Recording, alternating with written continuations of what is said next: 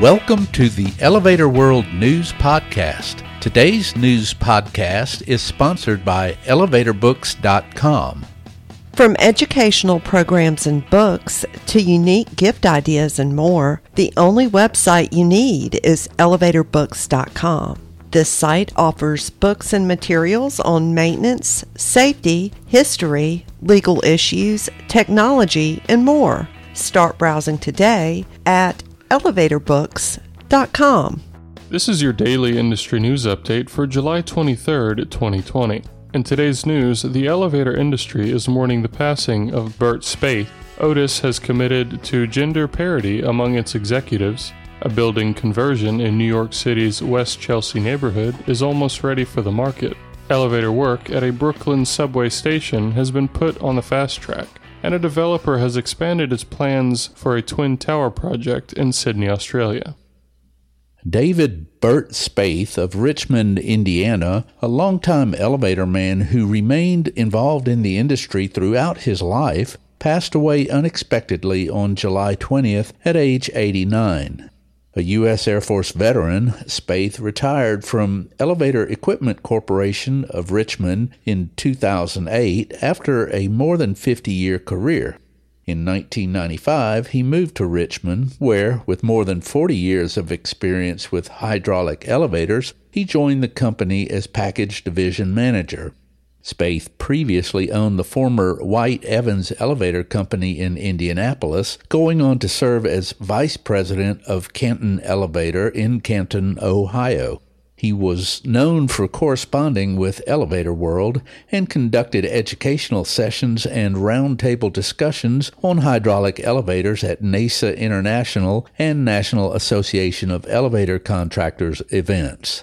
Survivors include his wife, Sally, children Rebekah, Deborah, David, Thomas, and Paul, 18 grandchildren, and 13 great grandchildren.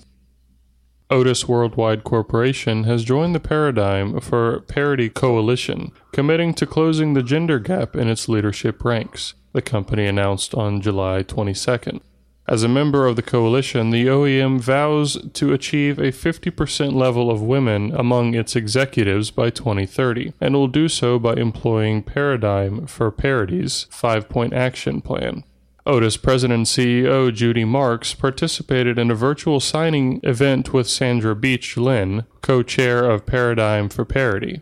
In adopting the five point action plan, Farmington, Connecticut based Otis commits to eliminating or minimizing unconscious bias in the workplace, increasing the number of women in senior operating roles, measuring targets and maintaining accountability through regular progress reports, basing career progress on business results and performance, and providing sponsors, not just mentors, to women well positioned for long term success.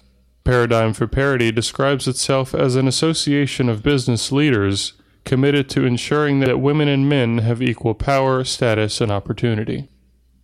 The large scale conversion of a longtime warehouse at 520 West 20th Street in New York City's West Chelsea neighborhood into high end offices is nearly complete, with its 100,000 square feet set to go on the market. Commercial Observer reported on July 22nd. Elijah Equities, a real estate business run by the building's owners, undertook a complete transformation of the structure, placing a three story addition at the top that adds 50 feet to the building's height. Two new cores were added, one for elevators, the other for stairs, and a setback between the old building and the addition creates a 7,000 square foot patio for the fifth floor. There will also be a deck on the new rooftop. The owners were hoping to strike a lease deal with a tenant for the whole building, which has been outfitted with touchless access doors and elevator operation, as well as hospital grade ventilation filtration. The renovation was designed by architect Morris Adjmi.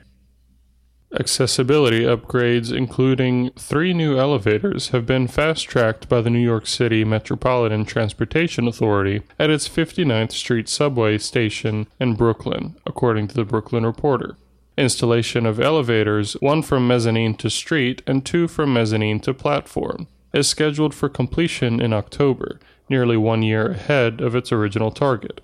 An authority spokesperson observed current low ridership lends itself to projects getting done faster and cheaper. The project also includes Americans with Disabilities Act upgrades of the restrooms and curbs. Accelerating the elevator and other related work will cost about 3.5 million US dollars, but that will be partially offset by savings of roughly 2.65 million US dollars resulting from the shortened timeline. Shenzhen, China developer Hans Group has revealed expanded plans for twin 80 story skyscrapers in Sydney, Australia's central business district after acquiring two new sites on Liverpool Street, the urban developer reported on July 21st. The new plan adds 13 stories to the original design. If approved, the towers will be five stories taller than one Barangaroo and about the same height as Mirvac and Coombes' recently approved 80 story skyscraper on George Street. The project would add 84,717 square meters of gross floor area. The plan calls for 592 apartments, a 158 key hotel, and 5,000 square meters of retail.